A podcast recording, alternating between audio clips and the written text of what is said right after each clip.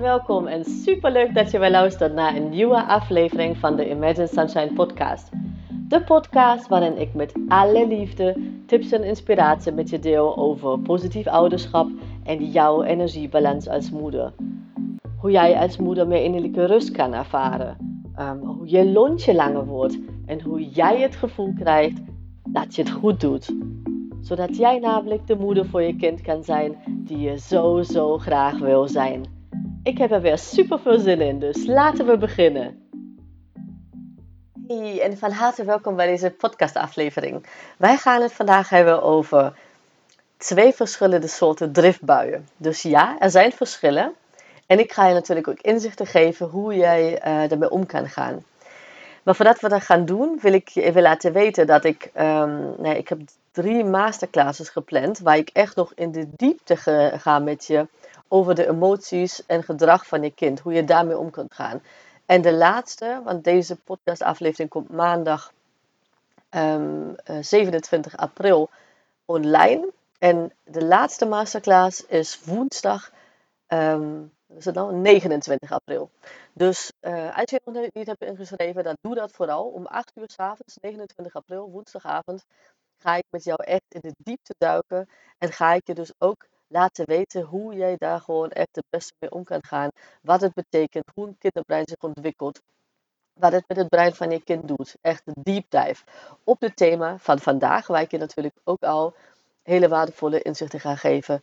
Um, die jou zullen helpen om met de emotie van je kind om te gaan, omdat je die beter begrijpt. Besef ten allereerste dat driftbuien, boosheid, uh, heftige emoties van je kind, um, als die zichtbaar worden, is dat een communicatiemiddel van je kind. Kinderen, als ze nog klein zijn, um, kunnen vaak hun emoties dus niet in woorden vatten of heel slecht in woorden vatten. En dat herken je misschien hè, als je Ehm, als je net een babytje krijgt, kan die dat natuurlijk helemaal niet. Dus het enige communicatiemiddel van een babytje is huilen. Dus als uh, hij of zij een heftige emotie ervaart, bang is bijvoorbeeld, dan gaat hij heel hard huilen. Nou, en wij denken soms dat onze kinderen, uh, naarmate ze ouder worden, en soms lijken ze met uh, anderhalf jaar of twee jaar, hè, als de tweede fase begint, en daarna houdt het nooit op. Trouwens, lijken ze heel erg wijs. En dat is natuurlijk ook zo. Dus met toenamende uh, leeftijd worden ze ook wijzer en weten ze meer wat er gebeurt en hè, hoe, dingen, hoe ze dingen opvatten en wat ze hiermee doen, moeten doen. Maar op emotioneel vlak is dat dus nog heel anders. Kijk, een klein kind die heeft jou eigenlijk niet nodig um, om te leren lopen. Dus het fysieke gedeelte, dat heeft de natuur um, ja, heel goed geregeld. Dat kan een babytje, uh, nou, die gaat zo vaak proberen om op te staan, om te zitten, om te draaien. En op een moment dan gewoon te gaan staan.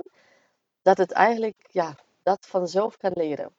Maar dat is een heel ander verhaal als het om de emotieregulatie van je kind gaat.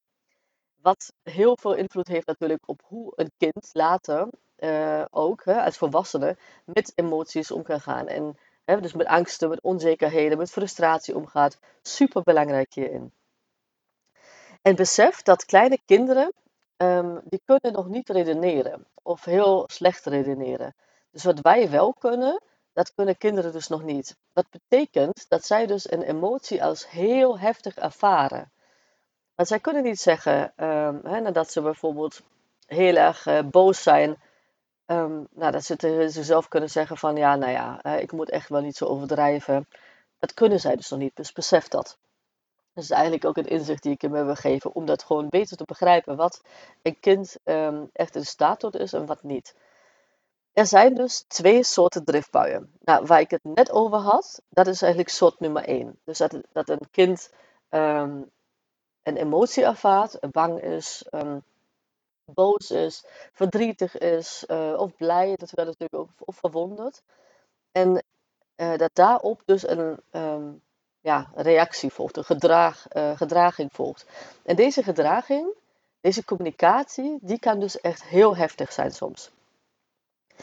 Dus hè, soms uh, is het gewoon een driftbui waar wij dan denken, oh nee, ik zit al zo laag in mijn energie. Nou, dat denk je dan waarschijnlijk niet. Dat is heel uh, wolkentaalachtig, maar je denkt misschien, oh nee, ik kan het echt niet aan. Ik had vanochtend ook een kort lontje. Ik heb echt nou, niet zo goed geslapen, to say the least. En ook dat nog, hoe moet ik godsnaam daarmee omgaan? Maar goed, je hebt wel het gevoel dat je je kind gewoon kan en moet helpen, omdat het dus overstuur is. Dus dat is um, ja, driftbui nummer 1 of boosheid nummer 1, hoe je dat wilt noemen. Soort nummer 1.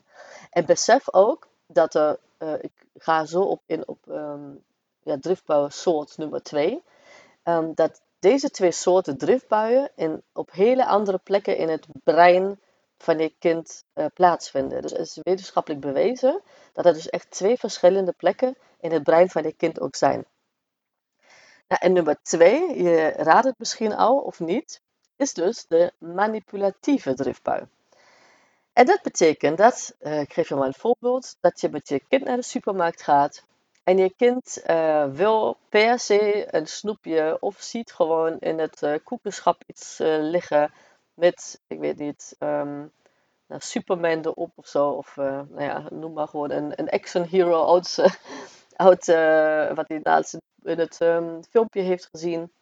En opeens uh, raakt hij helemaal overstuur omdat jij zegt nee, dat het snoepje niet mag hebben. Of het koekje niet mag hebben.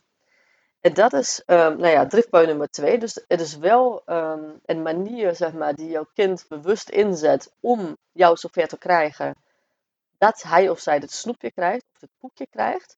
En dat gebeurt uh, meestal of vaak gebeurt dat als um, deze, dit patroon al heeft gewerkt. Dus stel dat je afgelopen keer uh, ook met je, met je kind naar de supermarkt bent geweest.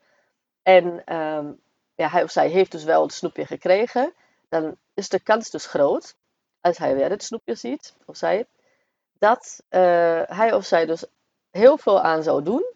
Uh, met name driftig zijn en misschien zichzelf op de grond van de supermarkt gooien en gillen um, om het snoepje weer te krijgen. En dat is niet zozeer om je te pesten, maar het is gewoon hele kleine kinderen, of kleine kinderen, die zijn gewoon heel erg met zichzelf bezig. En als zij het willen, dan gaan ze er ook voor. En dat, daar gaat, heeft het eigenlijk mee te maken. En dan gebruiken zij dus patronen die in het verleden hebben gewerkt. Dus het is niet zozeer om jou te pesten. En het kind kan er namelijk echt helemaal niks schelen uh, hoeveel mensen er kijken, wat anderen ervan vinden. Dat zit tussen onze oren meestal, dus, uh, van onze moeders.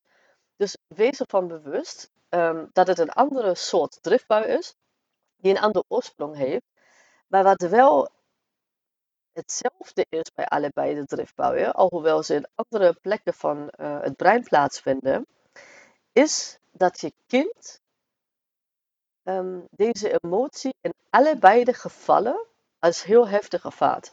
Dus als je kind um, verdrietig is of boos is omdat hij of zij het snoepje niet krijgt, ervaart hij of zij de emotie uh, wellicht of vrijwel zeker net zo alsof die um, boos is over iets anders, hè, wat geen manipulatieve karakter heeft. Natuurlijk zitten er verschillen in, want um, net als bij verdriet en bij alle emoties zitten natuurlijk er gradaties in. Maar weet dat het niks te maken heeft eigenlijk, of uh, niet hoeft, uh, er niks mee hoeft te maken, dat de oorsprong dus manipulatief is of niet.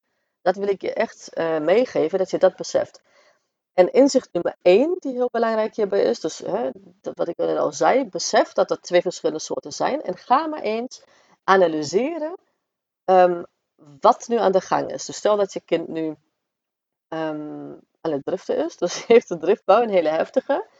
Probeer dan maar niet even gewoon direct op in te gaan en uh, um, nou ja, op in te spelen en te proberen om het gedrag te veranderen. Maar echt in milliseconden of een seconde even bij stilstaan van waar, wat, waar gaat het mijn kind hier eigenlijk om? Dus dat, bewustzijn. Um, en besef, dat is het uh, tweede wat ik je wil meegeven, is dat dus in allebei de gevallen jouw kind jou nodig heeft om met die emoties om te gaan. Om die emoties te reguleren. Want kleine kinderen kunnen dat zelf nog niet. Wat ik net zei met het fysieke wat ehm, het kind ook zonder jouw hulp uh, voor elkaar gaat krijgen, dat is dus um, op het vlak van emotie reguleren niet het geval. Onze kinderen, met name van 0 tot 8 jaar, want daar wordt echt de basis gelegd uh, voor um, nou ja, de vaardigheden zeg maar, om met zijn eigen emoties om te gaan. Het hersendeeltje zeg maar, wat daarvoor nodig is, uh, of wat, wat hiervoor uh, verantwoordelijk is, dat ontwikkelt zich wel tot het ongeveer 25ste levensjaar. Maar de eerste acht jaar zijn super ja, belangrijk en de basis voor alle patronen eigenlijk die je voor je leven neerzet. Dus in deze tijd kunnen wij daar heel, heel veel aan onze kinderen leren. Ze kunnen daar nog niet redeneren, dus ze zijn ook, staan ook heel erg open voor um, ja, lessen die ze van ons krijgen, zeg maar. En wat dan niet helpt, is als je um, nou ja, zelf gewoon krampachtig wordt. Als je zelf gestrest raakt, want dat voelt je kind. En je kind, ondanks dat hij wel manipulatief is geweest aan het begin, hè, dus een soort uh, driftbouw 2, um, het laatste wat hij nodig heeft om uit zijn um, emotie te komen, zeg maar, of tenminste niet om uit zijn emotie te komen, want die emotie mag er zijn, maar om die te kunnen reguleren, is dus een gestreste, uh, overprikkelde, um, boze moeder. Uh, en dat maakt het niet zo heel veel uit trouwens of jij nu nou ja, de boosheid of de frustratie in je opkropt, opkropt en die dan um, niet uit, zeg maar, want je, voelt, je kind voelt het toch. Of dat je zelf gewoon een driftbouw krijgt, wat ik ook vaak zie uh, terugkomen. Was bij mij trouwens ook zo, vroeger. Um, dat, dat je dan gewoon net zo reageert als, uh, uh, als je kind. Nou ja, misschien ga je niet op de grond van de supermarkt liggen, maar je weet wat ik bedoel.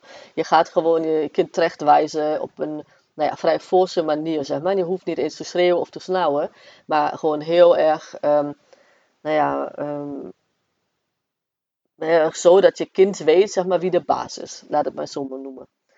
Dus dat is niet wat je kind gaat helpen om met deze emotie om te gaan. Dus besef dat. Um, wat je beter kunt uh, doen, is juist niet op, op het gedrag van je kind inspelen, maar juist om je kind gewoon ja, op dat moment dat te geven wat je kind nodig heeft om dus met die emotie om te gaan. En daar kan ik je hier um, in deze podcast kan ik ja, niet meer in de diepte op ingaan, omdat dat natuurlijk ten eerste per persoonlijkheidstype van het kind kan verschillen.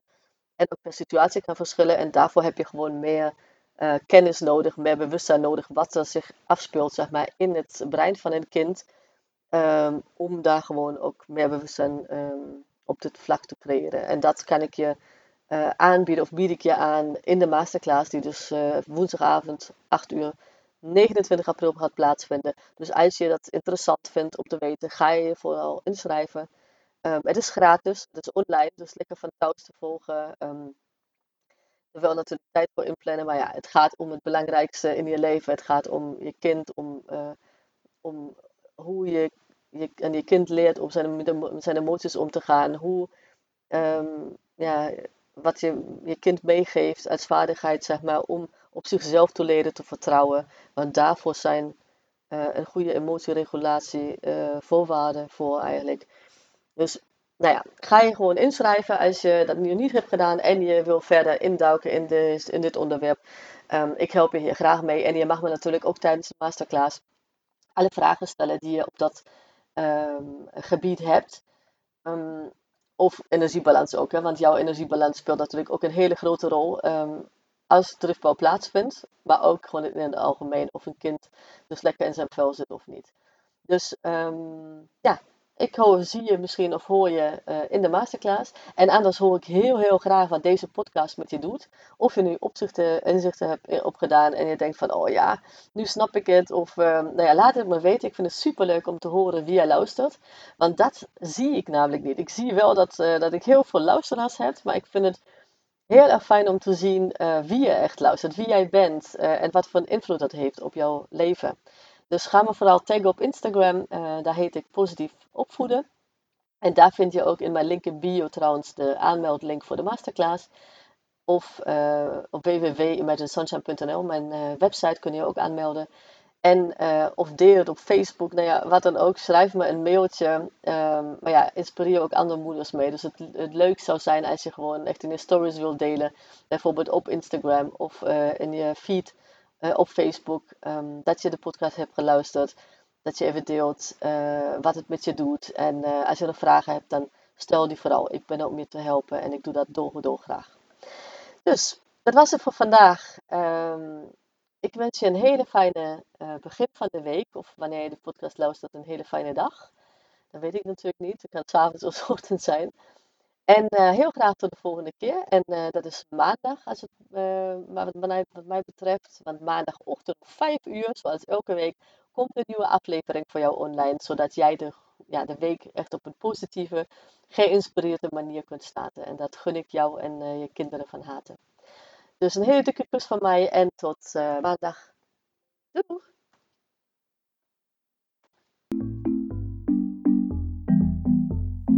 Lieve, lieve mama, super bedankt voor het luisteren vandaag. En mocht je deze aflevering interessant hebben gevonden, dan zou ik het heel fijn vinden als je even de tijd neemt om een screenshot te maken van de podcast en mij te taggen op Instagram.